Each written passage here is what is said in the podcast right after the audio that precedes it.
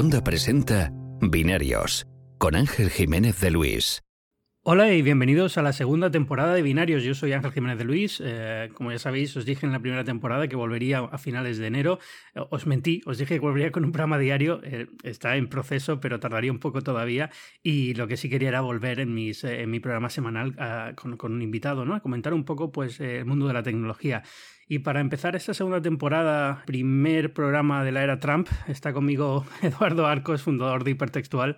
Hola Eduardo, ¿qué tal? Hola Ángel, ¿qué tal? ¿Qué tal todo en el mundo Trump? llevamos, eh, estamos grabando a jueves 26 de enero. O sea que llevamos cinco días, seis días de la era Trump, seis días de Trump de presidente del gobierno y cada día creo que tengo los ataques de los nervios un poco antes en, la jornada. Es, es, terrible. Es muy fuerte todo lo que está pasando, todo lo que ha pasado en, eh, lunes, martes y miércoles básicamente. estos estos tres últimos días eh, ha, sido, ha sido tremendo, ha sido muy fuerte. Estoy pensando a ver si. Es que no sé hasta qué punto, y debería informarme más, hasta qué punto esto de las órdenes ejecutivas luego realmente tienen. se pueden parar o no se pueden parar, si el Congreso va a decir algo o no, si esto entra directamente y es ley y hay que empezar a hacerlo. Es, un poco extraño, pero me está dando un miedo. Terrible. Bueno, imagínate, imagínate. Supongo, supongo yo que desde, desde Europa las cosas se ven un poco distintas, pero en mi caso, que al final tengo mucha conexión con Latinoamérica se siente el miedo, se siente mucho el miedo. Es muy fuerte todo. Ya. Ya. A ver en qué acaba. Bueno, ¿Has visto lo del, lo del teléfono de Trump? He visto lo del teléfono de Trump. Me parece, me parece muy fuerte, sobre todo considerando que uno de los ejes eh, de la campaña de Trump fue el ataque a, Hillary Clinton de, desde el punto de vista del, del, del de los supuestos... Eh, el, supuesto problema, o bueno, al final es un problema, el problema de que ellos tuviesen un, un servidor privado para emails, ¿recuerdas eso? Hmm. Y la supuesta, el supuesto hueco de seguridad que representaba el hecho de que Hillary Clinton, cuando era secretaria de Estado, tuviese un, tuviese un servidor privado de mails. Y luego te das cuenta que el presidente del país más poderoso del mundo está usando un Android que creo que tiene 5 o 6 años. Eh, que, un S3, un Galaxy S3. Que debe tener una versión súper insegura de Android y que tiene... Pues si lo ha actualizado, la última creo que recibió fue en 2015, o sea que Jelly Bean, una cosa así debe de tener, una cosa, vamos, no, sé qué tendrá, pero desde luego nada, nada reciente. Y, eso sí lo ha actualizado, que tengo mis dudas. Exactamente. Y bueno, y todo lo que ha salido a partir de eso, eh, durante el día de hoy se ha descubierto que la cuenta de mail que tenía relacionada con su cuenta de Twitter, que es la, forma en la cual él, él se está comunicando con todo el mundo, estaba con un Gmail eh, sin verificación de dos pasos, eh, etcétera, etcétera, etcétera. Es que ha sido, es muy fuerte. Pero esto es genial porque además es la cuenta del presidente de los Estados Unidos de América. Luego la suya personal sí tiene verificación en dos pasos. Imagino que no la ha puesto el que ha sido su equipo porque como la, cuenta la usa también el equipo suyo. Así es. Em, alguien ha debido activar la, verificación en dos pasos. Creo que al final ya han cambiado lo de la cuenta de correo y la han pasado a una oficial de con .gov. Pero es increíble. O sea, es que no, no entiendo, no entiendo quién en Twitter hace este traslado de cuenta y no le dice, mira, no puedes ponerlo en una cuenta de Gmail, no puedes. Es muy fuerte. Y lo de Sean Spicer, que aparentemente ha tuiteado sin querer su contraseña. es por segunda vez. Es muy, segunda vez. es muy loco. Es, es muy loco. Y esta es la gente que está gobernando el país más importante, más poderoso del mundo. Es, es muy fuerte. Yo empecé a finales del año pasado y estaba pensando, bueno, son cuatro años, pero es que ahora lo veo y son, son cuatro años, todavía queda mucho tiempo. Si seis días hemos hecho esto. Ay, Dios, en fin. Es muy duro. Ah, bueno, ¿qué tal? ¿Cómo has empezado el año? Nuestro año ha empezado bien. Eh, hipertextual creo que ha tenido unos meses bastante buenos desde un punto de vista, bueno, de cara, de cara a la audiencia, desde, un punto de vista editorial. Eh, creo que hemos hecho algunas cosas muy interesantes. Eh, no sé si recuerdas el tema de Toro Nanotech, que sacó, bueno, hubo un podcast, de hecho, con, con Javier. Eh, un par de semanas más tarde, unos días más tarde, destapamos un, a un estafador aquí en España, el, el, caso Nadia, que se lo has escuchado. Eh, pues este tipo de cosas la verdad es que le han dado un giro muy interesante hipertextual de cara a la audiencia. Y 2017 empieza fuerte en, en términos comerciales. Eh, se habla la primera vez que tú y yo hablamos en este podcast, de hecho, fue en términos comerciales, pero creo que en general se habla poco de, de, con la audiencia de cómo le va un medio desde un punto de vista económico. Y eh, enero al menos ha sido un año muy interesante en términos, en términos de, negocio eh, con, con la empresa. Eh, nosotros estamos haciendo muchos esfuerzos para, para mantener el, el ritmo con, con, investigaciones y con contenidos más especializados. también se verán algunos cambios en la web en sí misma. Así que al final creo que ha sido un año, bueno, ha sido un inicio de año bastante interesante desde un punto de vista, desde el punto de vista hipertextual. Eh, Habéis recuperado el podcast también, además. Hemos, hemos vuelto con el podcast, hemos vuelto con el Hipertextual Daily en, en, Instagram. Antes lo hacíamos en Snapchat, pero la audiencia era, era mínima, honestamente. Pero con Instagram eh, la audiencia es muy interesante para hipertextual. Es mucha más gente te mira, efectivamente. También hemos decidido eh, y esto también vendrá con el podcast, eh, darle voz, eh, más allá del texto, más allá del editorial, desde, del, trabajo editorial, darle, darle voz a, nuestros, a todos los editores, a las personas que están trabajando en hipertextual. se ve más gente, se ve mucha más gente en, el daily, o sea, no solamente eh, antes lo hacía una sola persona, pues ahora estamos intentando que, que sean muchas. Con el podcast lo hacíamos solamente dos personas, ahora vamos a intentar que estén muchos más también. La idea es que al final haya mucha más participación de los editores de hipertextual y me encantaría que en algún punto fuera también más gente más allá del editorial participando tanto en el podcast como en el daily y cualquier otra cosa que estemos haciendo a futuro que vaya más allá de la web o al menos que vaya más allá del texto. ¿no? También piensa, tú, lo sabes muy bien, que, al final eh, los medios digitales están explorando otras vías para generar contenido, los lives en, los lives en video, hacer buenos videos eh, contando cosas, pues nosotros también estamos un poco, un poco explorando eso, pero siempre intentando que haya un, un beneficio tanto para la audiencia como para el medio. Es decir, no solamente elegir un formato nuevo por el hecho de que todo el mundo lo está haciendo, sino que entendamos que detrás hay, hay algún objetivo de informar mejor o de llegar mejor o de dar mm. más contexto, lo que haga falta.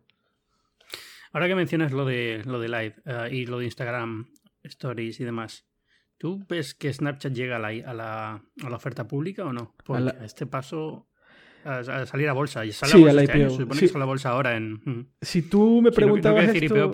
No, no, no, yo sé, yo sé que al final la IPO, el, la salida a la bolsa sí, es cierto que ah, IPO no es mm. el mejor, la, la, mejor forma de decirlo, es cierto.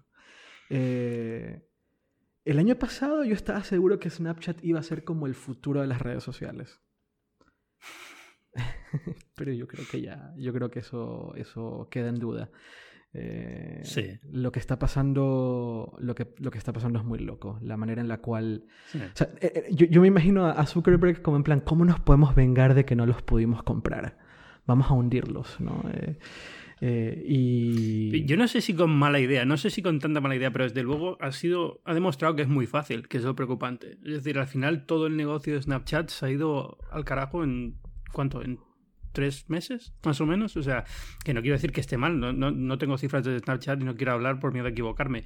Pero lo que sí estoy viendo es que, al menos mi experiencia personal, es que Snapchat está muerto y toda la gente que estaba en Snapchat está ahora haciendo Instagram diario, eh, con mucha más audiencia, con mucho más eh, conversación generada.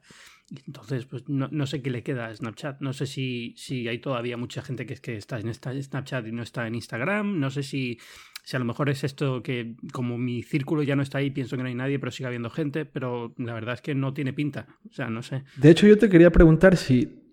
Porque, a ver, acá en, España, yo supongo que en Latinoamérica también, por mi audiencia o la gente que yo sigo, Snapchat desapareció directamente. nadie, hmm. o prácticamente nadie de las personas que yo seguía o que yo sigo sigue usando Snapchat. Toda esa actividad de, los videos efímeros se ha pasado al Instagram Stories, ¿vale? Pero esa es mi audiencia y mi audiencia, y bueno, no mi audiencia, esa es la gente que yo sigo, mi círculo social, y están aquí en España, están en Latinoamérica y, bueno, algunos en Estados Unidos. Pero no sé si a ti te pasó lo mismo con la gente o con tus amigos locales, o sea, con la gente que, que que siempre ha vivido en Estados Unidos, no sé si en tu caso también dejaron Snapchat y se pasaron a Instagram Stories. Eh, es que, vamos a ver, eh, lo voy a explicar muy fácil. Tú eres millennial, pero yo no. entonces, yo soy muy viejo ya. Y entonces mis amigos no estaban. Yo seguía Snapchat por un tema profesional, de interés profesional, y tenía conocidos y amigos que estaban allí, pero conocidos y amigos de Internet, no, no, de, mi, no de mi grupo de amigos de aquí, de Estados Unidos, ¿no? Ah, porque mi grupo de amigos de Estados Unidos jamás ha estado en, Snapchat. Entonces, lo que sí he visto es que ese grupo de amigos ahora sí está en Instagram Stories y está haciendo cosas. Ah, mientras que no se había molestado o no entendía cómo funcionaba Snapchat o no le preocupaba cómo funcionaba Snapchat. De la gente que yo seguía en Snapchat también he notado una caída brutal en cuanto a gente y en cuanto a audiencia, en cuanto al número de, gente que ve los vídeos y demás. Yo hice algún experimento y em, me aburrí muy rápido. No me aburrí, era un trabajo y no tenía tiempo y requería, no me salía como me sale Twitter, que es prácticamente mi segunda naturaleza, es lo que hago todo el tiempo y demás. Y entonces eh, no le presté mucha atención y lo he dejado ir, pero desde luego no, le, no le, veo sentido ya teniendo Instagram ahora mismo. Em, agradezco mucho que creas que soy menor a ti, pero creo que yo soy mayor a ti, Ángel. de espíritu, de espíritu. Eh, sí, me pasa igual. Me pasó igual. Eh, yo, sí que, yo sí que estuve usando Snapchat un, un tiempo y lo usaba bastante y debo aceptar que me encantaba hay una cosa con, con Snapchat que siento que es lo único que Instagram no termina de capturar. Y es que Snapchat de alguna, de alguna forma propiciaba, no sé si, no sé si es por la, la, interfaz, no sé si es por la forma en que funciona, pero Snapchat propiciaba mucho la conversación. Es decir, yo publicaba videos contando cosas y, y cuentas tonterías, cuentas cosas de tu vida, de tu día a día, y mucha gente me escribía de vuelta. Mucha gente. Y, me mandaban mensajes de voz contándome cosas de vuelta. Me mandaban, eh, a veces me respondían en video. Gente que nunca en mi vida había visto, que nunca, con quien nunca había hablado antes. Algunos me escribían cosas. Pero había mucha conversación con las, entre comillas, pocas personas que me veían en Snapchat. Con Instagram eso no ocurre. No ocurre de la misma forma al menos. Eh, no sé si tiene que ver con que con que Instagram, eh, cuando estás viendo un video, es muy fácil responder en texto, pero tal vez no es tan fácil responder en video. No sé si se puede, de hecho, responder en video. Yo nunca lo he intentado. Eh, sé que no se puede responder por voz, pero si tú piensas en, Snapchat y la forma de responder videos de, historias, podías responder casi en cualquier formato. podías responder en texto, en voz, en fotos o en video. Y era muy, muy fácil hacerlo. Y para mí eso tenía mucho valor, porque eh, y cuando he hablado con otras personas que son, que son muy activas en Snapchat o que tienen muchísimos seguidores en Snapchat, en particular una persona que, conozco, eh, que es, es, muy conocida y que eh, usa mucho Snapchat, esta persona me decía lo mismo, que no quiere dejar Snapchat y no quiere irse a Instagram Stories porque Snapchat propicia mucho la conversación con las personas que te están viendo. Y es cierto que, que, que, que de alguna forma en redes sociales suelen, esas son, las, esas son las redes sociales que suelen ganar, las que propician la conversación. Eh, si ves cómo funciona Facebook y toda la actividad que hay alrededor de cualquier cosa que se publica, eh, pues eh, tiene sentido, pero pero Instagram Stories todavía no termina, en mi opinión, no termina de, llegar a ese punto. Es que es como una especie de punto dulce en la cual eh, las historias tienen sentido no solo porque la gente está viendo lo que haces, sino porque tu círculo social o, gente desconocida, depende de cómo lo uses, se siente en la libertad de, de, responderte y de interactuar contigo. Para mí eso tiene mucho valor y siento yo que es de las pocas cosas que aún le faltan a Instagram Stories para, para destronar para siempre a, Snapchat, eh, en mi opinión. Eh, lo del IPO o lo de, lo de la salida a bolsa, efectivamente, yo también lo veo complicadísimo ahora. Eh, no sé si lo de los spectacles, que son estas gafas con las cámaras, terminen teniendo algún impacto real. Yo siento que... se, ha cansado, se ha cansado todo el mundo de ellas de aquí. Ya me lo imaginaba, porque al final es un poco es un gimmick, ¿no? O sea, te las pones. Sí pero Supongo yo que en verano tiene mucho sentido, tal vez. Sí, también es eso. En invierno gente sale menos a la calle, hay menos que grabar. Sí. Y, y, no hay luz, no te pones gafas para salir a la calle a las 3 y media de la tarde en, en, New York cuando, cuando queda una hora para, de, luz, por ejemplo. Eh, entonces, en ese sentido, siento que el timing no fue del todo bueno, pero también siento que los espectáculos, como una prueba de concepto, puede ser relativamente interesante. Desde un punto de vista tecnológico, es relativamente interesante pero desde un punto de vista social, que al final es lo que importa, eh, sigue siendo un gimmick, como lo llegaron a hacer las, las, las Google Glass. Google. ¿no? Eh, entonces, a menos que Snapchat logre, logre volver a, no sé, hacer algo que nadie, que, nadie se lo esperase, nadie se lo espere o que realmente cambie el juego, eh, yo, yo, yo, veo complicado. Yo veo complicado. Y, y piensa, Piensa, piensa un poco en la evolución que ha tenido Snapchat eh, de, cara a la opinión, de cara a la opinión pública, o al menos de cara a la opinión de, de, de, inversionistas y de periodistas especializados. Cuando, cuando rechazaron la compra de Facebook, todo el mundo dijo, todo el mundo dijo están locos. No sé si recuerdas, todos decíamos que qué clase de idiota eres, te, te están ofreciendo esa inmensa cantidad de dinero, debiste haber vendido. Un año más tarde, o ocho o nueve meses más tarde, empezábamos a, decir, oye, este tipo sí que tenía un plan y de alguna forma está poniendo nervioso a Facebook, porque está haciendo cosas que Facebook no termina de hacer bien. Está llevándose a, una, a un sector de la, de, la sociedad o de la población que Facebook, que, que, le, ha perdido interés a Facebook. Eh, puede que esto sea un futuro interesante, eh, que, Facebook ni Twitter han logrado captar. Pero ahora la conversación es de nuevo, tal vez fuiste un poco tonto al no vender, por lo que tú dices, porque fue muy fácil hacer lo que ya hacía Snapchat eh, y hacer que pierdan el interés allá. Y eso es interesante.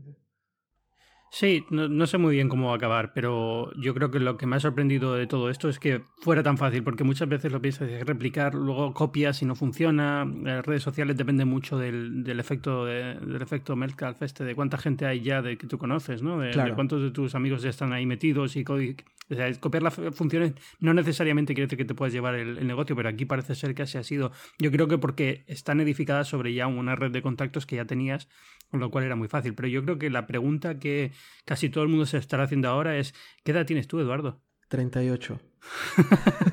¿Ves? ¿Ves? Bueno, estamos igual. Estamos ahí, estamos ahí. Estás ahí, ahí, Bueno, aún así, más joven que yo de espíritu, seguro. Ay, en fin, bueno, eh, vamos con tecnología más de seria. Venga. seria. seria. Seria entre comillas. ¿Qué te ha parecido? Sí, no hay mucho que contar, porque la verdad es que ha estado bastante, bastante flojito. El... ¿Qué tal el CES de este año? ¿Cómo lo has visto? Eh, supongo que un poco igual que tú, una decepción generalizada, eh, nada interesante del todo, y efectivamente ver cómo todo cada año como que hay un, hay un identificador del CES, ¿no? Un año puede ser el 3. No sé si recuerdas que hubo un año en que todos los fabricantes hablaban de 3D en las pantallas y pues, era un gimmick. ¿no? Eh, o el año en que todas las fabricantes copiaron el diseño de la MacBook Air, que salieron como 5 MacBook Airs. ¿no? Eh, y ahora veo que efectivamente eh, todo el mundo quería estar como, quería, quería ser el siguiente Alexa, o, o, al menos Alexa era lo único que llamó la atención durante la conversación alrededor del CES. Eh, y en general también me pareció una decepción. Cuando, cuando, cuando me, me, ponías los temas y yo pensaba en el CES, después de, de, unas semanas de que, de que ya acabó, me costaba mucho tratar de recordar eh, algún anuncio que haya sido interesante eh, del CES. Y es que no termino de, de, de de pensar en una a mí también. Y estuve allí, estuve una semana allí y aún así, salvando televisor OLED de Sony, televisor OLED, los televisores grandes del CES, que han sido el de Samsung, el de LG y el de Sony, los tres televisores, pero porque yo estuve ahí viéndolos y demás, si no tampoco me hubiera quedado en la memoria. Y luego de resto de anuncios, nada, o sea, nada, nada, nada. Ha sido uno de los CES más flojitos que recuerdo. Y, ya muy cansado también de ir. Este año estuvieron por ahí los de tope de gama, estuvo Drita de Engadget. Fue bastante más gente española de la que pensaba que iba a ir. Pero tampoco tiene ya el, antes era siempre una feria divertida porque te encontrabas, eh, por lo menos para mí, yo en las ferias internacionales, como estoy aquí en Nueva York medio solo, es cuando vuelvo a encontrarme con todos vosotros, me lo paso bien, ah, vemos, tomamos una copa, lo que sea. Y, mm, y me daba mucho miedo este CES porque pensaba que no iba a ir nadie. Al final fue bastante más gente de la que esperaba, pero aún así ya no es el ambiente que, que había antes, hace años, ¿no? Como que ya no tiene tanto interés. Ah, ah, hay días que dices, ¿por qué no estoy siguiendo esto desde casa? Con lo bien que estaría en casa ahora viendo el webcast este y eh, reportando desde ahí, porque luego al final, eh, en, en, Nueva York, por ejemplo, luego hacen showrooms que puedes ver los productos si quieres verlos en directo y demás, ¿no? Pero no hay. Para mí ya no tiene el componente de necesario de la feria que no te puedes perder que tenía antes. Pero también yo creo que se ha, un poco, se ha fragmentado un poco la, la forma en, que se presentan eh, productos. Es decir, eh, por ejemplo, Samsung este año en el mobile ni siquiera va a estar presentando un producto. Ya. No, lógico, vamos, es que, pero al final es lo que le pasa a todas las ferias. ¿Para qué? Exacto. al final tienes que competir en la atención del resto de las compañías que van a presentar al mismo tiempo que tú. Exactamente. tienes dinero suficiente como tiene Samsung, como tiene Apple, como tiene Microsoft, te sale a cuenta presentar tu propio evento, porque aunque te cueste más, te garantizas que todo el mundo va a estar pendiente de ti ese día. Y tienes mucho más control de la experiencia en general. no, hay forma de controlar una experiencia cuando el, evento es de otro, cuando esta es una feria en donde están mil marcas, a hacer tu propio evento en tu propio lugar, con tus propios términos, invitando a la gente que tú quieres. Entonces sí, sí veo mucho sentido a, hacer un evento propio, pero por otro lado las ferias efectivamente sufren un montón y en poco empieza, se empieza a perder el interés o la necesidad eh, porque no, sé si eh, hubo algún CES en la cual una de las empresas que en mi opinión está haciendo cosas muy interesantes, que es eh, DJI, los que hacen los, los, drones. No sé si llegó a haber, no sé los drones, no sé si llegó a haber, algún CES en, en, que ellos iban y presentaban cosas nuevas. Me, me, da la impresión que en alguno llegaron a hacerlo. Pero ahora DJI tampoco, también presenta en, en, sus propios términos y, y, ya no se acerca tanto a este tipo de ferias de tecnología en donde, en donde antes en mi opinión, tenían un poco más de, presencia. Eh, entonces sí, sí que veo esto de que, de, que, de que el CES prácticamente ya no tiene interés. Me recuerda como en los últimos años del Macworld, que ya decías, ¿ya para qué? ¿No? Sí, sí, no, ya, no, ya como que no tiene sentido, pero bueno. Eh, también es verdad que lo, lo, analizamos desde un punto de vista muy de la electrónica de consumo y es una feria que también tiene otras vertientes que sigue teniendo negocio en cuanto a para, para clientes, para distribuidores, con lo cual eh, se mantendrá, ¿no? Pero es verdad que desde el punto de vista informativo ha perdido muchísimo, muchísimo. Mucho, mucho. Y, y si lo ves desde un punto de vista de audiencia, un poco igual. Porque también hay eventos que desde un punto de vista de audiencia tienen, tienen interés. ves, ves a tu audiencia eh, visitando mucho contenido sobre una feria, ¿no? Por ejemplo, el mobile. El mobile tiene mucho interés desde un punto de vista de, audiencia. Pero el CES cada año es más irrelevante. Eh, el, consumidor en sí mismo ya no termina de verle sentido al CES como evento informativo, ¿sabes? Aquí voy a averiguar lo nuevo, ya no, ya no tanto, o al menos no, como antes. Hmm. ¿Qué tal el Mavic Pro? Ahora que estás hablando de DJI, he visto que has puesto alguna foto este fin de semana por ahí con el Mavic Pro. El Mavic Pro es probablemente... Me lo estoy pensando en comprar. Pues yo, yo lo compraría. Ahí yo creo que es uno de los productos tecnológicos, aunque ahí creo que también se, me, se, se, mete en otras áreas, pero yo creo que es uno de los mejores productos tecnológicos que se lanzaron el año pasado. Eh, este es mi tercer dron. Eh, yo, yo, tuve un Phantom 2, luego un Phantom 3 y ahora un Mavic Pro. Y es muy impresionante. Es muy, muy impresionante. ¿Hace falta permiso para usarlo en España? O... No, hace falta no volarlo en ciudad, básicamente. Hace falta no, volar, no volarlo en zonas pobladas. Eh, eh, todos los drones que yo he usado y que he visto a otros usar, el mayor problema suele ser el tema de, transportarlo eh, y, y, eso limita un poco el uso. ¿no? Tengo que llevar el dron, entonces tengo que llevar una caja, una mochila con baterías, con el aparato, armarlo antes de salir el Mavic, eh, el Mavic lo puedo meter en... Pequeñísimo. Sí, es, es, mínimo. ¿Lo has visto seguro? Sí, sí, sí, no, estuve aquí en la presentación en Nueva York. Si es que al final es como, ocupa lo que te ocupaba una reflex, una eh, cámara reflex. Exactamente. Y pesa un poco menos. Eh, el mando, el control remoto, es pequeñísimo, a diferencia de los de los, de los Phantom. Y es que es impresionante. O sea, es, es, algo que puedes. No sé, es algo que yo dejo en el coche y que. Y que literal, o sea. En, en menos de tres minutos estás volando. Y eso. Eso. Eso es un. Eso es un antes y después. Al menos con, drone, con drones eh, para consumidor final. ¿no? Eh, si ya hablo de drones desde un punto de vista más profesional, pues el Phantom, el, el Mavic es un poco un juguete. Pero eh, el precio es muy bueno, en mi opinión. Si, sobre todo si ves como la evolución de los precios de, de, modelos anteriores. Y me parece el mejor construido. O sea, en términos de materiales usados, de, diseño industrial, me parece por mucho el mejor, el mejor dron que he usado. Además que es muy estable, es muy rápido. Es súper divertido. Es una gran compra. El problema que tengo es que entra dentro de esos productos que como no necesito inmediatamente, me da igual esperar un año a la siguiente versión. Entonces es como, eh, no sé, bueno, a lo mejor, a lo mejor no, ya veré. Y tiene que ser una de esas cosas que lo vea y sea una compra impulsiva, porque si no voy a estar esperándome a la siguiente versión durante años. Uh, ya, bueno, ya veremos. Tengo, le tengo muchas ganas, porque lo pude ver en el evento, pero no podía probarlo porque era en recinto cerrado, claro, evidentemente. Claro, claro. Y, y, luego lo que he visto son pues a gente usándolo y los vídeos, la calidad de los vídeos que saca y tal. De, de, lo que más me interesa, sin duda alguna, de todos los que hay, porque más que nada por eso, porque es pequeño y lo puedes llevar por ahí. Sí. Pero yo creo que ahí juega a tu favor que tienes coche, entonces lo puedes dejar en el coche. Lo dejas en el coche y aquí, como no lo puedes volar dentro de Madrid, eh, hay, que, hay que salir un poco. Eh, y, pero si tú ves, lo, por ejemplo, Casey Neistat, eh, que, que, es súper fanático de, de los drones. Eh, una y otra vez está diciendo, este es el mejor dron que he usado, el mejor dron que he usado. Pues claro, es que, es que en términos de portabilidad y, y lo puedes hacer despegar de la mano. Es tan pequeñito que, que lo, lo, lo, extiendes la mano y haces el, el, el, joystick para arriba y sale volando.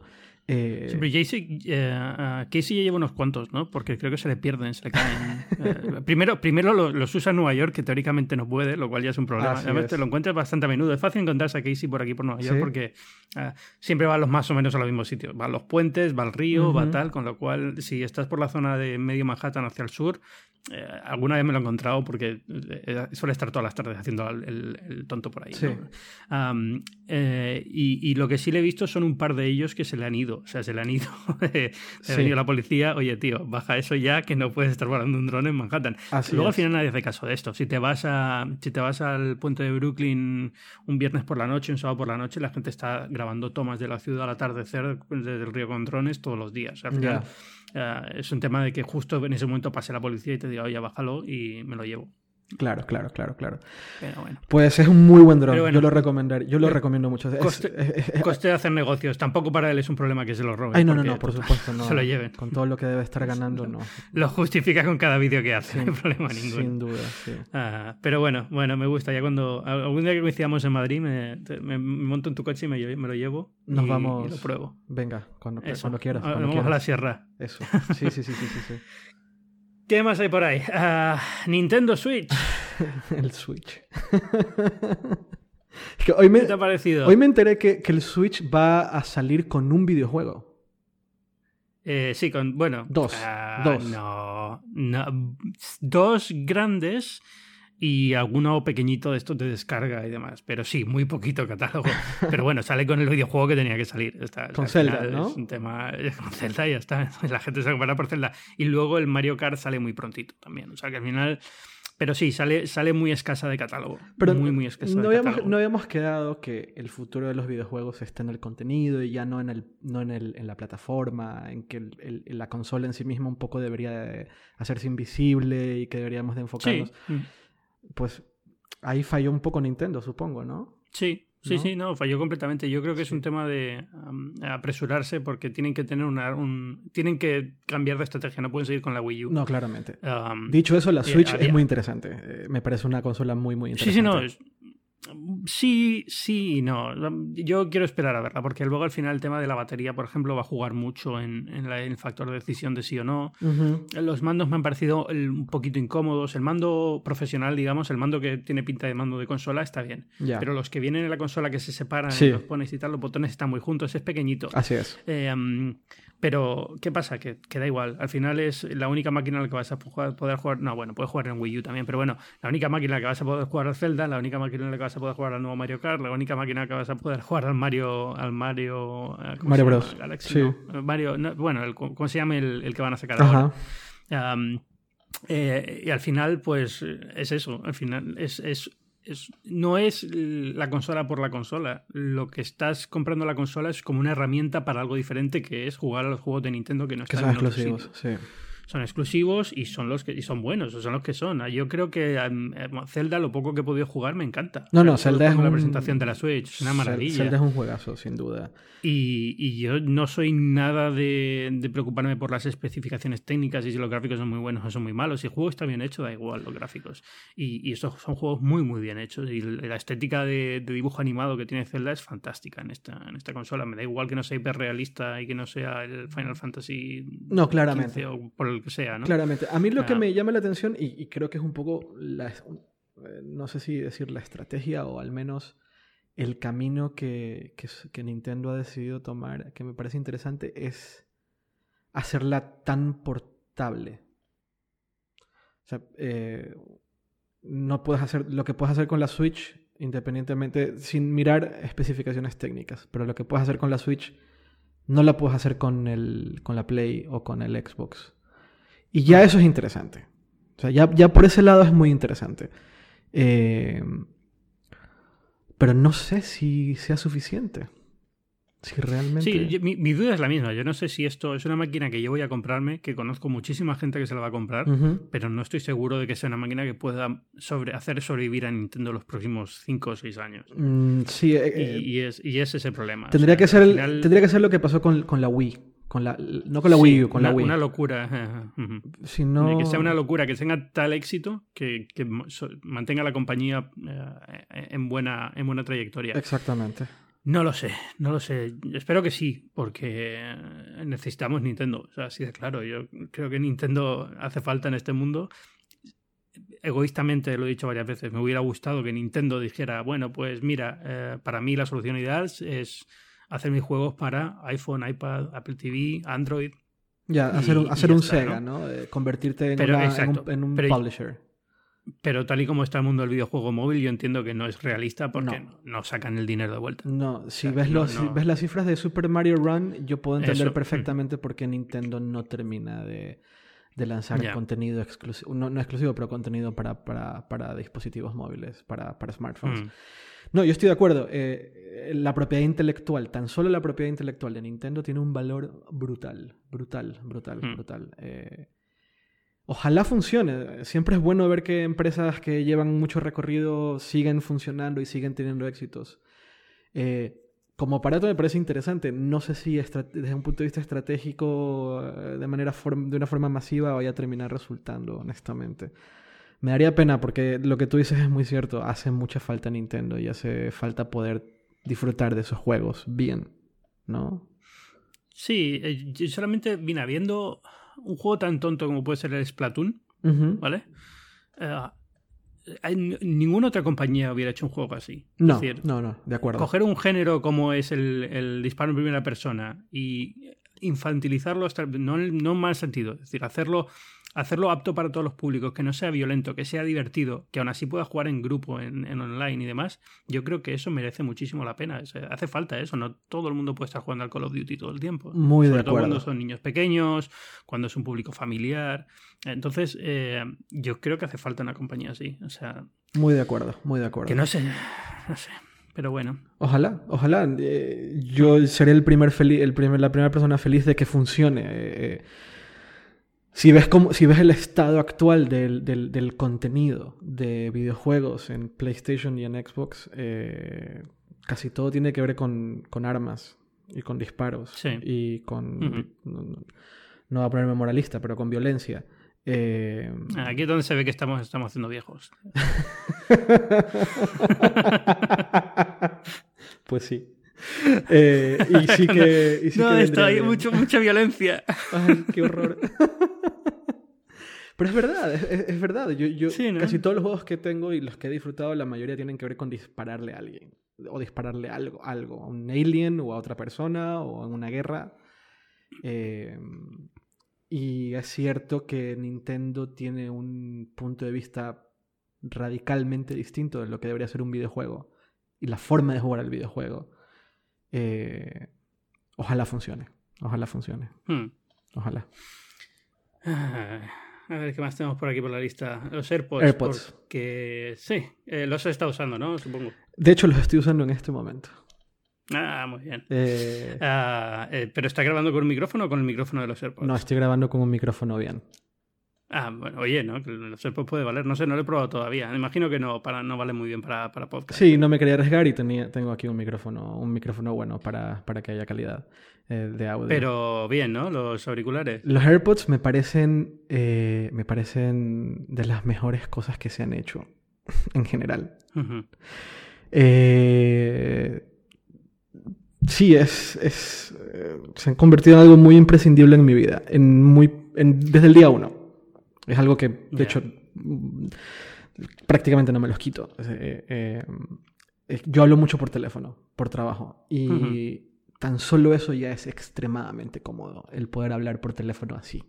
Eh, y escuchar música y... O sea, se, es co- se están convirtiendo en un accesorio bastante común en mí. En, en mí. Eh, eh, y eso es interesante. Es decir, si piensas en Apple, la empresa que fabrica wearables, en mi caso, eh, ha sido muy. O sea, yo, yo cargo un, un Apple Watch siempre y los AirPods siempre, siempre. Eh, y en, en el caso de los AirPods hay una utilidad tremenda en mi- eh, para mí. va más allá de la comodidad. es muy práctico en términos de poder escuchar música, en, poder- en términos de poder hacer llamadas en cualquier momento sin tener cables encima mío. Eh, la batería dura lo suficiente, es más que suficiente, de mm, hecho.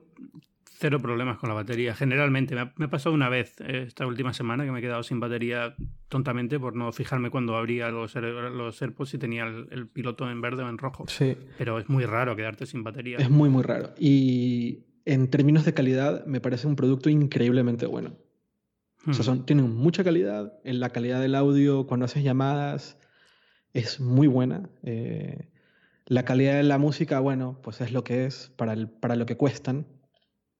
Eh, pero ahí veo mucho futuro. El, el- el otro día leí que los el procesador que tiene, bueno, el, el System on a, on a Chip, o como lo quieras llamar, que tienen los AirPods, son un poco más rápidos que el, que el iPhone original. Eso me, me, me, sorpre- me sorprendió un montón. Es muy interesante. Eh, y creo que hay mucho futuro por ese camino, por el camino de Hmm. dispositivos que están como muy cerca de tu cuerpo, no sé cómo decirlo, son cosas que están, no decir que están siempre, porque los, los- los- los- cascos te los quitas, pero cuando los traes puestos llega un punto, al menos en mi caso, que se convierten en algo muy invisible. Como no hay cables, como no pesan, Ujú. como no son incómodos, eh, hay algunas personas, para algunas personas sí, porque el tamaño es uno solo y tal, pero en mi caso par- particular eh, se han convertido en algo que está casi siempre ahí. Y que si quiero hacer una llamada, solo tengo que levantar el teléfono, marcar y no tengo que ponerme o quitarme algo. Eh, ¿Sabes?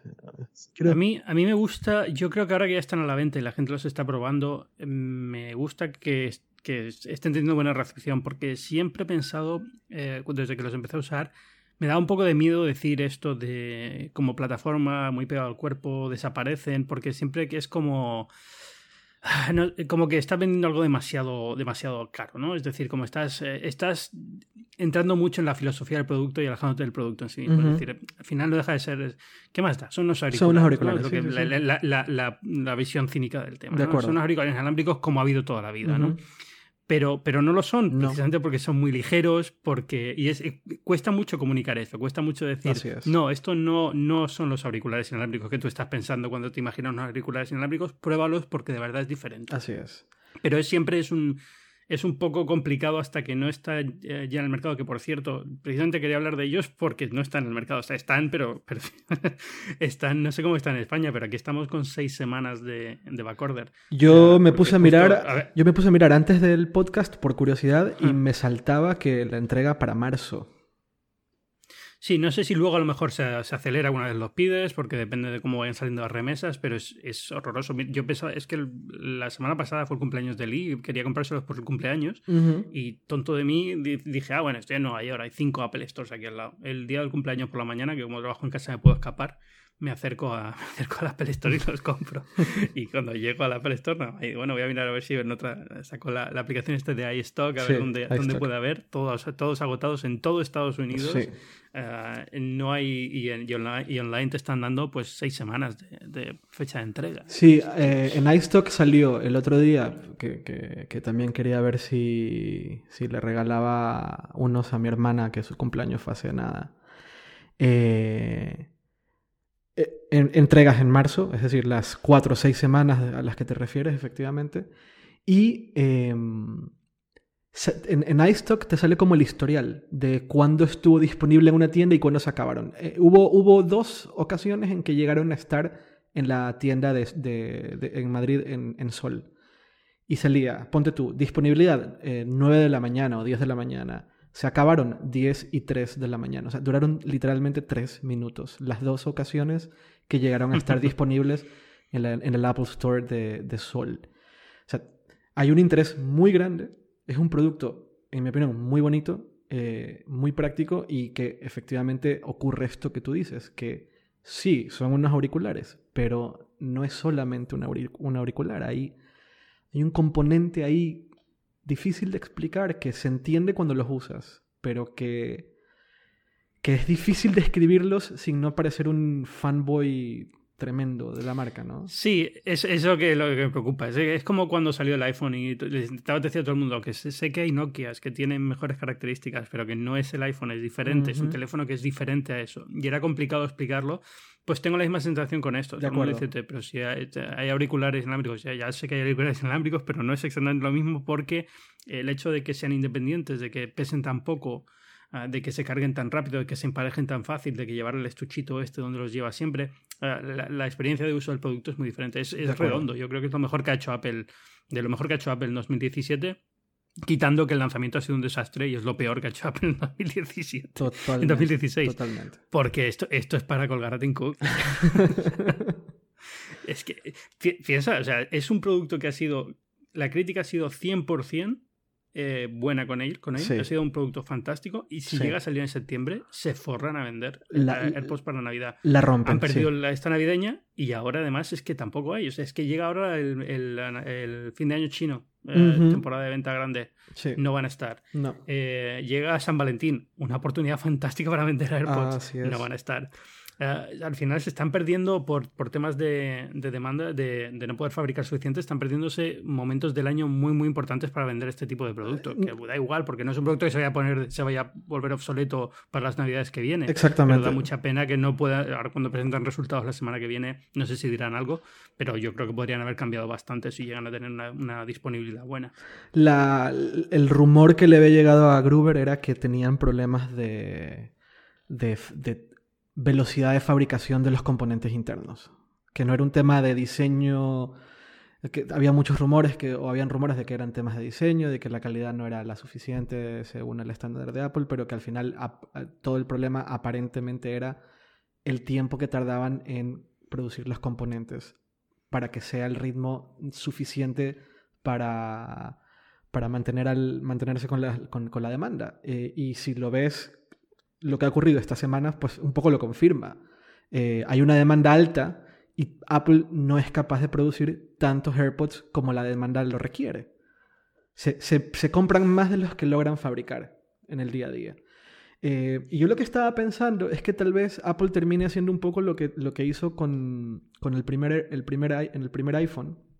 Y es que en algún momento se dan cuenta que no tiene ningún sentido eh, eh, seguir, eh, seguir invirtiendo tanto en, una, en, hacer una producción mayor de, ese, de, ese, de ese producto, sino dedicarse a, producir desde antes la segunda generación. Es decir, ah, eso puede ser. no me sorprendería que el día que lo anuncien, seguramente en septiembre, al día que anuncien la segunda versión de los AirPods, haya una disponibilidad muchísimo mayor pre-enviados a tiendas, pre-distribuidos a quien sea que haya que distribuirlos para que tengan eh, mucha mayor disponibilidad con algún componente que los haga mucho más interesantes, como pasó con el iPhone y el iPhone 3.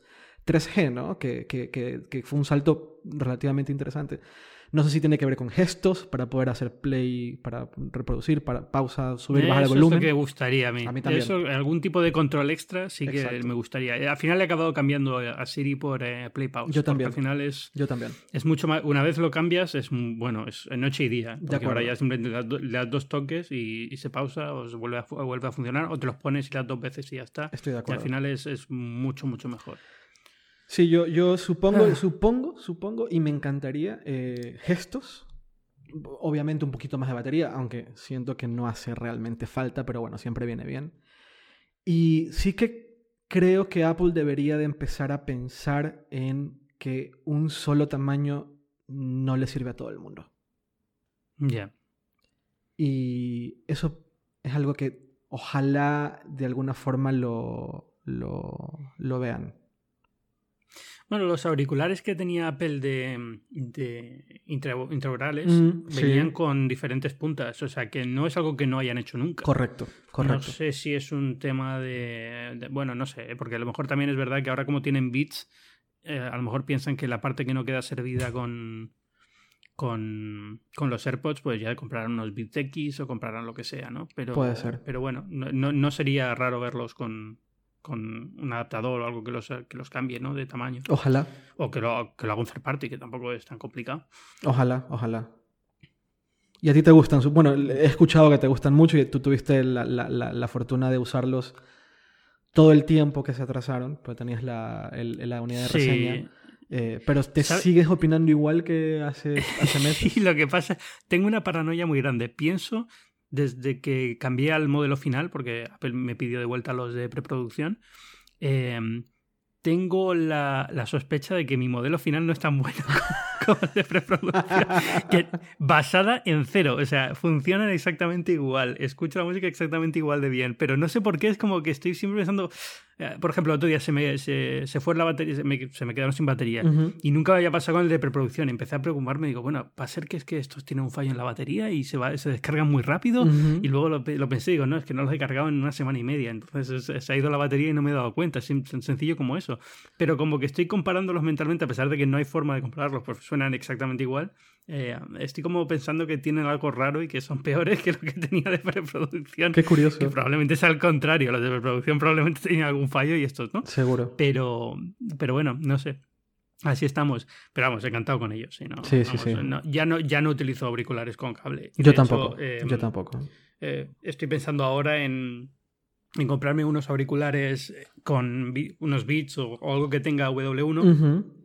Y, pero que tenga auxiliar de cable con 3,5 para, para cuando voy a ir en avión o lo que sea poder conectarlo. Porque es verdad que todavía quedan algunos sitios donde, te, donde tener el cable es necesario. ¿Sabes lo que yo creo que debería hacer en el Apple? avión, ¿Qué? Debería de... eh, y esto, esto sería, una, sería maravilloso si viniesen a segunda o tercera generación de los AirPods.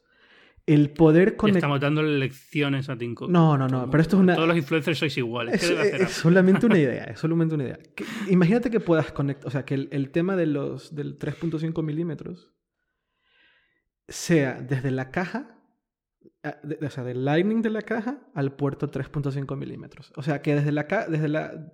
Sí, sí, entiendo. ¿Me Que entiendes? puedes conectar la caja y te funciona como un receptor Bluetooth Ajá. para poder conectarlos a sitios antiguos. Eso sería muy el útil. Único problema que le encuentro a eso, Sí. y lo he estado pensando, o sea, lo pensé, lo llevo pensando mucho tiempo, Ujú. es que es complicado emparejarlos con la caja. O sea, no- ya no va a ser tan fácil como, porque ¿cómo detectas si los tienes emparejados con el teléfono o con la caja? O, no, a lo mejor desde el teléfono podrías decirles que se conecten Usa a la, la caja, caja. ¿no? Pero, pero es como una, una complicación más para, un, para uno de sus casos de uso muy, muy concretos. muy que cierto. tampoco creo que sea tan, tan, tan... Quiero decir, a mí el único caso realmente que me he encontrado es el del avión. Sí. En el avión eh, me gusta conectar mis auriculares al sistema de entretenimiento y utilizan un puerto de auriculares normal. Eh, la solución, pues empezará a viajar con unos Beats, eh, no sé cuáles son los que llevan, no sé cuáles son ahora el modelo, los solo tres wireless que tienen W1 y tienen el cable que puedes ponerle auxiliar para conectar al Mm. esto. Para ir en el avión usaré esos y normalmente para caminar por la calle normal, pues los AirPods. Pero aceptas que estaría de puta madre poder tener eh, Sí, unos no, AirPods en, el, en el avión, ¿no? Estaría increíble. Sería genial, Sí. vamos. Y si yo pudiera conectar en la pantalla del, del entretenimiento a bordo, decirle, oye, el sonido mándamelo a los AirPods que tengo puestos y funcionase, Uf. eh, cero problemas, como funciona con el, con el iPhone, fantástico. Sería Pero, increíble. eh, vamos a ser realistas, eso va a tardar mucho. Sin duda, sí, sí, pero sería increíble. Ay, en fin. Em, ¿Qué más queda por ahí? Eh, ah, Note bueno, 7, ya que ha Note salido- 7. Note 7. Sí. El fallo en Note 7. em, que me, ha tocado- me, lo- me tocó tragármelo porque como fue la hora tan rara para España, eh, lo cubrí yo desde aquí porque era las 8 de la tarde en, en de 8 de la tarde del domingo en Nueva York. ¿Y tú qué opinas que- de la forma en la cual Samsung ha, ha llevado el problema, o al menos ha, ha enfrentado el problema? Mm, al principio mal, al- la forma de comunicar los resultados de la investigación yo creo que ha sido fantástica. De acuerdo. Eh, yo creo que mm, eh, al principio reaccion- no reaccionaron mal, lo que pasa es que tuvieron la mala suerte de que las dos baterías fallasen. Es decir, la- cuando hicieron el primer recall y empezaron a salir los teléfonos, los, los teléfonos de recambio empezaron también a explotar, eh, parecía, les hizo quedar muy mal. Es como, eh, si no sabes que tienes la solución, no hagas un recall y des nuevo producto. Claro. Ahora, una vez conociendo el resultado de la investigación, se entiende por qué. Mm. Porque ellos pensaban que la segunda batería estaba correcta y la segunda batería también tenía problemas. Sí. Entonces entiendo por qué, por lo que pasó, eh, pero es verdad que hubo falta de comunicación ahí al principio un poco. Ahora yo creo que la, la presentación de resultados fue fantástica, sobre todo porque creo que hemos aprendido sobre cómo funciona una batería de iones de litio, lo que no hemos aprendido en la vida. Muy de O sea, acuerdo. yo me he quedado alucinado. Muy de acuerdo. No, sabía ni acuerdo. la mitad de las cosas de la estructura interna de la batería. Y eso que, que de vez en cuando me pongo a mirarla, a investigar, a, a informar de estos temas, pero es una industria que es muy, muy secreta y muy, muy Sí, cerrada. Sí, sí, sí. Muy, eh, pocos fabricantes y no hablan con la prensa, no dicen nada. Entonces es muy difícil saber exactamente qué lleva dentro una batería, salvo que hagas pues, eh, rayos X, eh, la pases por rayos X y te pongas a mirarlo a nivel muy, muy detallado, ¿no? Y por fin alguien lo ha explicado de forma bastante clara dónde va cada cosa, por qué algunas baterías son de una forma, por qué otras son de otras, en qué, en en qué parte del proceso de fabricación puede fallar. Um, y eso yo creo que ha sido que ha sido muy muy bueno pero aparte de eso es que ha sido yo creo que fue una rueda de prensa muy muy muy buena en Ujú. el sentido de que llegó pe- pedimos disculpas ha sido nuestro problema los fallos eran de este proveedor este proveedor pero es también culpa nuestra porque les pedimos específicamente que hicieran este tipo de baterías bla bla bla bla, bla. aquí tienes tres personas independientes que han corroborado estos estudios te van a contar qué es lo que ha pasado y ya está no eso yo creo que chapó para ellos Mi única crítica sería que las disculpas llegaron muy tarde. Y, y- no, no, supieron, no supieron reaccionar de cara al consumidor en el momento. Puedo entender que es una situación extremadamente complicada para una empresa tan peculiar como es Samsung. Eh. Pero esa sería mi única crítica. Estoy de acuerdo que la, la rueda de prensa que montaron y la forma de explicarlo eh, fue, fue, fue perfecta, fue, fue, fue maravillosa. Eh, pero bueno, eh, esa sería mi única, mi única crítica. Llegó muy tarde. Esto, esto, esto tiene meses. O sea, esto no es algo de semanas, esto ya es algo de meses. Y, y- y piensa en las épocas en las cuales eh, en, en los aviones empezaban a avisar que, que no, te- no puedes subirte con un Samsung, eh, con un Note 7 y tal. Esas eran épocas bastante complicadas desde, desde un punto de vista de comunicación para Samsung y siento que ahí es cuando debieron haber reaccionado un poco mejor. Sí, bueno, no sé si tenían que esperar a completar todas las pruebas, no sé si las habían completado y pueden haber hablado ya exactamente dónde estaba el problema entonces, ¿no? A lo mejor tampoco No. ha llevado... Ellos dicen que han estado tres meses, pero han estado Sí. tres meses hasta que lo han comunicado, Sí. pero a lo mejor estas baterías de pruebas las podían haber hecho mucho antes, ¿no? Y tener más o menos ya un resultado, una idea preliminar de dónde estaba el problema y simplemente haberlo comunicado. Y que También entiendo... También entiendo que lo han hecho ahora porque les conviene de cara al lanzamiento Por del Galaxy supuesto, S8, ¿no? por Es- es supuesto. un tema de limpiar, de, de dejar claro, lo hemos encontrado dónde está el problema. Tres semanas después, aquí está nuestro nuevo teléfono. Y, y- y- y- y entiendo que la- la- la- el proceso de prueba de, de las baterías era interno y no externo. Y eso también creo que es algo que, que, bueno, que tendrá que cambiar. Eh, en general me parece bien, eh, creo, creo que lo hicieron bien. o sea, creo, creo, que esa, creo que esa rueda de prensa fue, fue perfecta. Aquí en España al día siguiente hubo un evento pequeñín con algunos periodistas en donde pues se acerca, hubo un acercamiento de parte de Samsung a estos a, periodistas de, de- de la, de la industria, que- que- gente que cubre tecnología, para reconfirmar el mensaje y para responder dudas. Estuvo aquí el vicepresidente de Samsung hablándole a un grupo pequeño de periodistas, lo cual me parece también excelente manera de acercar la marca a, la opinión pública. Eh, eh, asegurarse que el mensaje haya sido claro, asegurarse que se hayan entendido las cosas que supongo que querían comunicar. Ese tipo de detalles me parecieron muy buenos. Me hubiera encantado que sean un poco antes. Eso es todo. Y me da mucha pena que eh, un producto tan bueno como el Note 7, que al final era un muy buen producto, haya sufrido por culpa de la batería. Eh, es una pena, porque es un muy buen producto. Y toda la... Yo no uso Android, pero en, en hipertextual, quienes probaron el producto, la, siempre era el, comentario siempre era igual, este es el mejor Android que se ha hecho. Punto. El mejor dispositivo Android que se ha hecho. Y es una pena que... Mm, yo, yo lo pondría, bueno, también es verdad que salió antes que el Pixel. Ah, entonces, a lo mejor... Salió antes que el Pixel, claro. Un poco el e, evidentemente. Pero... Pero sí, era, era, un muy buen teléfono Android, hubiera sido uno de los grandes teléfonos Android de 2016 y que no es que se haya que no es que digan, bueno, lo quitamos durante un mes y vuelva al mercado, es que lo, lo cancelaron completamente y eso sí que es un golpe duro. Y no tiene. Y, probablemente la marca muera. Probablemente la marca Note muera.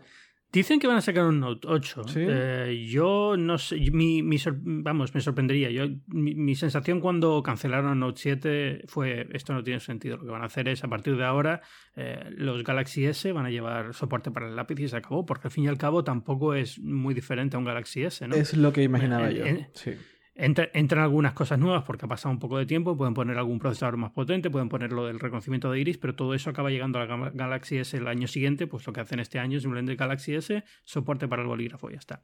Eh, pero no, parece que, bueno, lo que va, flotando por ahora es que va a haber un, un, Galaxy Note 8. Curioso. Aparte del Galaxy S8. Yo, yo, yo, imagina, yo pensaba que la marca le iban a matar. Eh, pero bueno, si ellos consideran que no, ellos sabrán mucho más que yo, efectivamente.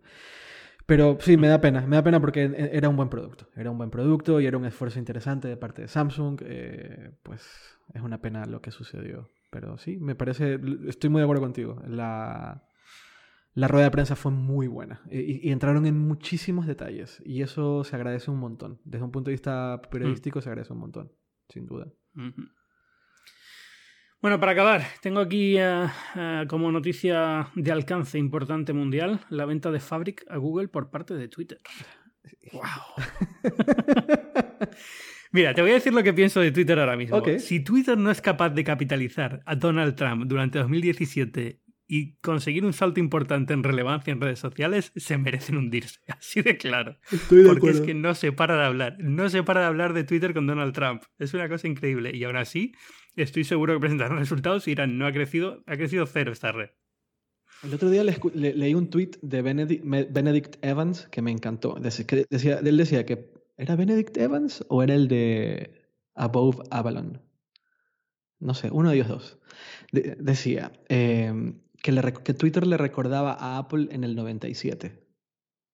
una empresa con muy buenas ideas, con muy, con muy buenas intenciones, pero un desastre de operación, una operación terrible, eh, con un montón de fallos, con un montón de incongruencias eh, y, que, que, no sabes para dónde va.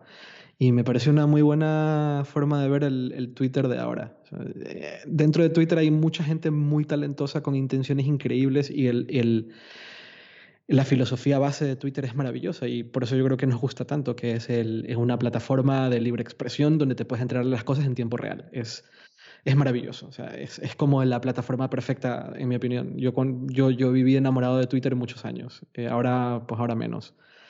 Pero es cierto que tiene un montón de incongruencias y tiene una, la operación es un desastre. La gente que entra a Twitter, mucha gente sale, sale despavorida del desastre que hay dentro. Eh, em, y lo de Vine es un crimen, en mi opinión. Tuvieron una oportunidad maravillosa que se la cargaron de la forma. Sí, se la cargaron. Luego, ves las historias que, que, de cómo operaba Vine y lo que Twitter creía que Vine debería de ser y cuando Vine se convirtió en una plataforma para, para, para gente conocida y para cómicos, Twitter lo odiaba. Twitter le parecía lo peor, ¿no?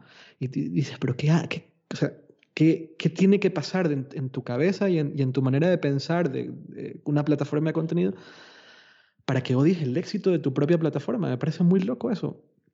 Eh, y luego ves, o sea, lo de Fabric al final es, o sea, es consecuencia de lo de Vine, ¿no? Es como Twitter quitándose de encima cosas, ¿no? Eh, tratando de, enfocarse en dos o tres nada más.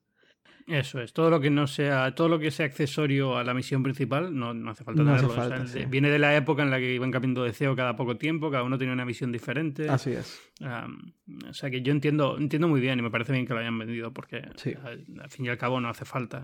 A, Twitter ya no le hace falta esa parte y, y lo que tiene que hacer es centrarse en ser el Twitter que quiere ser.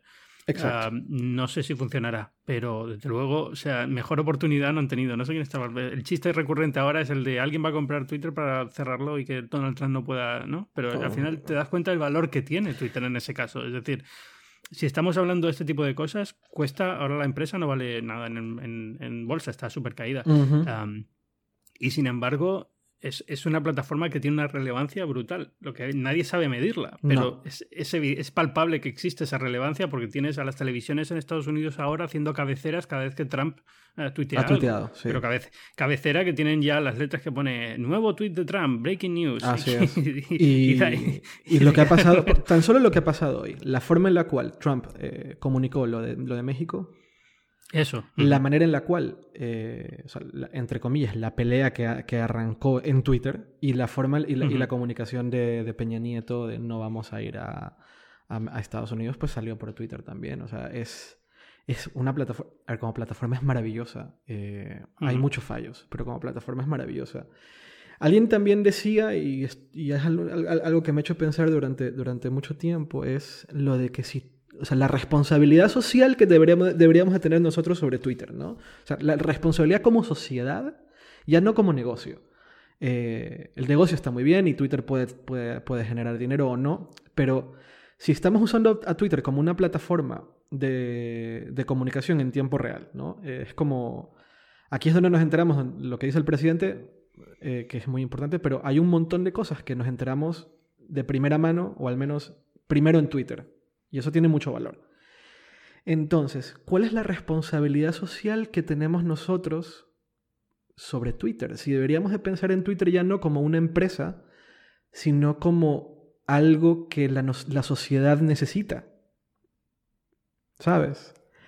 Sí, no, sí, me gusta esa forma de pensar, porque es cierto que ha llegado un momento en el que es una herramienta eh, pública. Es decir, eh, eh, su, utilidad va más allá de es una red social como puede ser Facebook, sino es, una herramienta que se utiliza y se, le da un valor de herramienta pública de uso como puede ser la web o FTP. Exactamente, exactamente. Y mm. por ejemplo, Twitter tiene un valor, en mi opinión, muy, muy, muy, muy grande en desastres y emergencias. El valor de Twitter en un terremoto es muy, pero muy, pero muy grande. Y ninguna otra red social, y, yo diría que ninguna otra plataforma, ya no, veamos, ya no lo veas como una red social, pero ninguna otra plataforma tiene la capacidad de comunicar algo tan, tan rápido como la que tiene Twitter ahora mismo. El tema de poder notificarle a millones y millones y millones de personas así, en, ese momento. No tienes que esperar a que llegue el mail, no tienes que esperar a, nada, llega inmediatamente.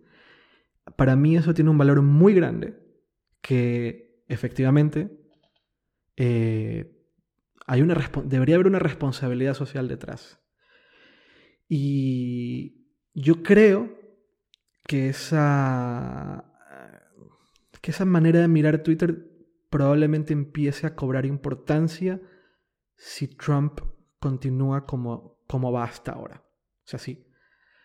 Si el presidente de la nación más importante del mundo seguirá usando a Twitter para comunicar lo que va a ser hoy, yo creo que Twitter tiene mucha más importancia de la que ahora mismo estamos midiendo y, por supuesto, trasciende el negocio. Trasciende el negocio y trasciende la empresa que está detrás de, la, de Twitter. Eh, no sé, no sé. Yo no, yo no me veo, o sea, yo no, no termino de ver una interacción como la que tenemos ahora mismo en Twitter con el tema de Trump en Facebook, por ejemplo. No, no, no, no ocurre, no ocurre porque es. Pero bueno, aunque, aunque Trump quisiera eh, llevar toda su actividad a Facebook, tal y como está diseñado Facebook, no facilita este tipo de cosas. Exactamente. Eso Entonces es. no, no hay que hacer. Es- esto es. Es, o Twitter o un clon de Twitter y ya está. Un clon de Entonces, Twitter eh, abierto, Twitter pero un clon de Twitter abierto como es el mail, o sea, una- una- una- un protocolo que nadie... sí, que- pero se ha intentado y al final no y funciona. no funciona, porque- exactamente. Mm. No funciona. Tiene que haber una gobernancia, O sea- pero la gobernancia debería ser, tal vez debería tener más, más un, un punto de vista un poco más... No sé, no sé, debe ser un poco distinto. No, bueno, a ver, no funciona porque existe Twitter. A lo mejor el día que Twitter, si Twitter se hunde y hay que montar una cosa desde cero como Twitter en plan protocolo abierto y que, pues a lo mejor sí, pero es que tal y como está ahora montado, si tienes a Twitter es muy difícil lanzar un producto así. No, de- totalmente de acuerdo, totalmente de acuerdo. Pero también estoy, estoy de acuerdo con lo que dices y creo también que, que la- la- el Twitter de verdad tiene una oportunidad muy buena este año solamente por el, Solo el por Trump. presidente que nos ha tocado. Solo por Trump. ¿Tú crees, que, tú, crees, Ah. tú crees que Trump acabe su mandato? Pues creo, en el sentido de que creo que es una posibilidad, sí.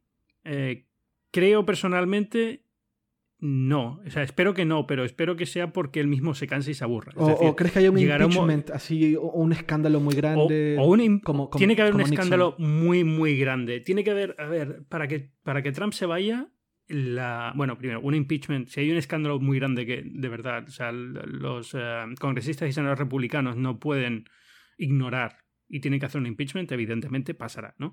Eh, pero si no, tiene que ser algo que le permita salir victorioso. Es decir, tiene, él, él tiene, él va a vender, me voy de la presidencia Como algo bueno. como un paso bueno, como un paso... Claro. a- eh, eh, eh, o bien eh, Washington está tan corrupto que no quiero saber nada, voy a hacer mis negocios y, y he, hecho- he- he- o he cambiado, he cambiado todo lo que tenía que cambiar y a partir de ahora se puede encargar otra persona. Sí. O una cosa, un discurso así, ¿no? Un discurso de yo ya he hecho lo que tenía que hacer, ya está todo hecho. Am, pero si no, lo veo complicado. Ah, pero luego también es que si no la acaba, ¿qué, qué- tienes? ¿A, a Pence? A Pence, Eh, pero que sí, tampoco, bueno, sí, no, tampoco no, es, no, eh, no. es especialmente agradable la, alternativa, ¿no? Ah, veremos en cuatro años. A ver, tampoco se puede.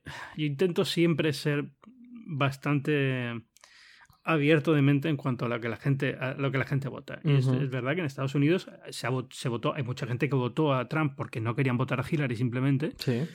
Y, y están horrorizados igual con Trump, pero, pero eh, de verdad no querían que Hillary fuera presidente y es lo que tiene. Así es. Eh, y a lo mejor y esa gente a lo mejor no vuelve a votarle, pero, pero es cierto que hay gente que, que le gusta Trump y que está dispuesto a darle Claro, una oportunidad y que ve, claro, y que ve toda esta y que ve toda esta locura de estos cinco días y cómo reaccionan los medios, como es que los medios no le están dejando respirar y tiene que tener un tiempo de, de 100 días o lo que sea para intentar poner sus, eh, sus eh, estas en marcha y ver Sí. si funcionan o no funcionan. Me cuesta, me cuesta verlo porque no, he- no he visto nada todavía que haga nada inteligente. Es decir, todo lo que ha hecho es muy reaccionario, muy... ah, más allá que sea personalmente en mi línea de pensamiento o no, evidentemente no lo es, pero, pero es... No, no me parecen políticas, no me parece una forma inteligente de hacer política. De acuerdo. Y la gente se queja mucho de, ah, es que los políticos, es que los políticos, no, los políticos es una profesión y es dura. Es- ser político requiere una vocación y no es eh, una banda de mangas. Es gente que durante años está trabajando en diplomacia, que son, que te puede caer mejor o peor la forma de trabajar que tienen, te puede parecer que son, eh, que, que son unos mentirosos, pero es, son las herramientas que necesitan para sobrevivir en, en- en la política. Así es. Porque la política es muy difícil, hay, hay que, hay que tener contento a todo el mundo y es imposible tener contento a todo el mundo, con lo cual tienes que estar jugando ese juego de ambigüedad, de mentir, de no mentir directamente, pero no decir toda la verdad, cubrirte las espaldas para lo que pueda pasar en un futuro. Y eso es una habilidad que hay que crear a lo largo de muchos años de carrera política en, en niveles más bajos. Y si tú Correcto. llegas desde otra... Si tú llegas desde, desde Trump, desde los el mundo de los negocios como Trump, o llegas siendo un científico y te, te en político, es muy difícil tener ese nivel de habilidad. Hay gente que lo tiene de forma natural y le va muy bien. Por ejemplo, eh, Bloomberg fue un buen, un buen alcalde de Nueva Así York viniendo al mundo de los negocios Sí. pero, pero es, es muy raro. Generalmente requiere, eh, requiere una habilidad que se aprende pues, a base de practicar como cualquier otra habilidad. Durante Y años. Trump no la tiene. No, no, no la tiene. Trump no no la la tiene. tiene. Y cuando ves los reportes, bueno, le- leí un artículo en el New York Times que decía que Trump básicamente lo que hace es ver tele. que está en la casa, Sí, en la sí. Casa Blanca viendo tele, viendo lo que dicen de él. Eso es. Eso es, es un tío que se sienta por la noche eh, y, pues, se, pues, se, cabrea y se pone a tuitear, pero mientras ve la tele y, se, y, lo que ve en la tele y lo que ve en sus, tele, en sus cadenas que sigue, que es Fox News y demás, es un poco lo que a él le vale de, de baremo de cómo está el mundo. Y, a pesar de que tiene acceso a un nivel de inteligencia y a un nivel de, de, servicios de inteligencia que le pueden dar informes más completos de lo que está pasando en el mundo, de lo compleja que es la realidad en el mundo, ¿no? De los intereses que están encontrados en diferentes países y demás, yo creo que no le importa. No, ni un poquito seguía, seguía por los estereotipos que vienen por, la, por las grandes cadenas de televisión, lo cual es muy peligroso. Oh, Pero, no sé. No sé, no sé. Yo tengo la suerte de que tengo un pasaporte español. y, en último caso, siempre puedo volver a España. De acuerdo, sí. Sí, sí, sí, sí, sí. Pues a ver qué pasa, a ver qué sucede con Trump en, no sé, que estaremos hablando de Trump en seis meses. Dios, llevamos cinco días y es tan duro todo. En fin. Te, emplazo aquí a binarios en seis meses. En seis meses hablamos, de ¿vale? Perfecto. bueno, Eduardo Arcos, muchas gracias. Eh, bueno, recordar, como siempre, Eduardo Arcos, fundador de Hipertextual. Eh, eh, y que, iba a decir CEO, pero no sé si CEO de Hipertextual ahora mismo. Sí, sí, sí. Sigo siendo sí, sí, CEO. de Hipertextual. Sí, sí, sí. porque como todos los startuperos os ponéis cargos tan chulos, no sé nunca. Yo, ahora soy de Cuonda, soy C. ¿Qué soy? ¿CTO? Soy CTO de Cuonda, tío. Ahora es el CTO. ¿Y quién es tu CEO? ¿Soy el CEO ya? Eh, Ana, Ana Armachea es el CEO. Claro. Ah, ah Ana, Ana, Ana, no sabía, no sabía. Claro, Ana es mi jefa. Claro, claro. Vale, vale. pero pues eso, bueno. En hipertextual diría yo que, que, que, la jefasa, jefasa, jefasa de hipertextual es Pixie. Mm, ¿Ves? Yo sabía. ¿Pero tiene cargo? Yo creo que Pixie es el jefe supremo, la jefa supremo de, de, hipertextual y todos los demás estamos eh, sirviéndola. ¿no? Yo creo que es un poco el, en realidad la dinámica que hay dentro de hipertextual. Muy bien. Bueno, oye, pues, eh, ¿dónde te pueden encontrar? La gente en Twitter, evidentemente. Earcos en Twitter, eh, sí. Eh, en Snapchat también, en Snapchat, en, Instagram también earcos y, en, y en hipertextual.com. Mm, de acuerdo. Pues muchísimas gracias por estar aquí esta semana y por inaugurar la segunda temporada de Binarios. Muy feliz de Nos vemos. Nos vemos, Ángel. Muchas gracias. Un abrazo. Chao. Y como siempre, a todos los que nos estáis escuchando, pues muchísimas gracias por estar aquí en una nueva temporada de Binarios. Yo soy Ángel Jiménez de Luis, podéis leerme en las páginas web del mundo, podéis seguirme en Twitter en arroba Ángel Jiménez.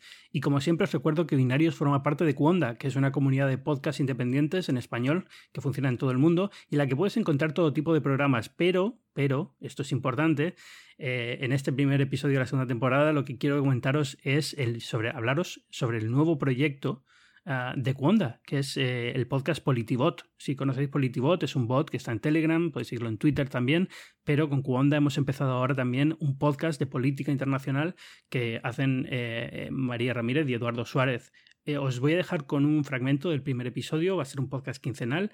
estamos ya trabajando en el segundo, en el segundo episodio, creo que os va a encantar y es de verdad fantástico.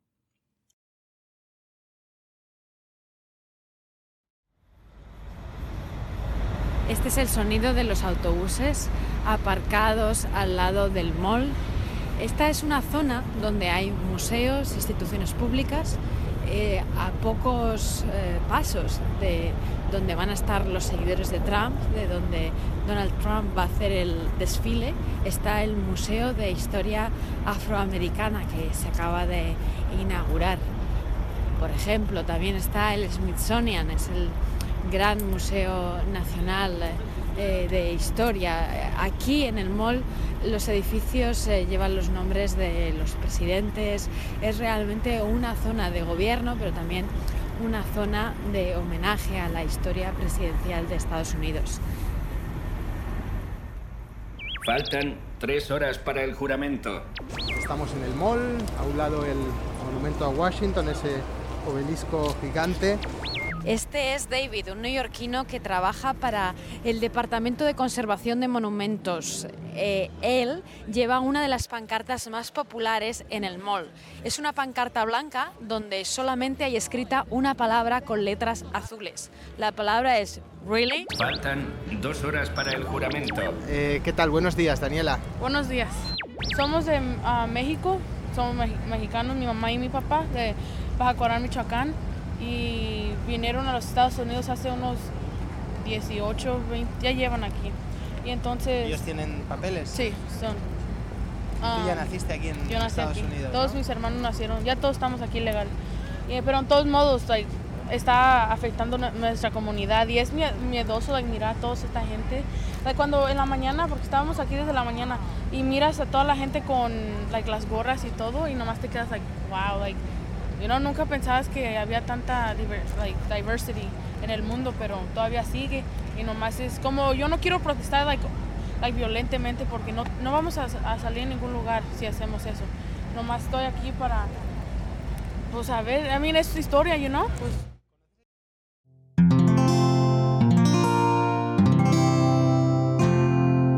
Puedes escuchar más capítulos de este podcast y de todos los que pertenecen a la comunidad Cuonda en cuonda.com.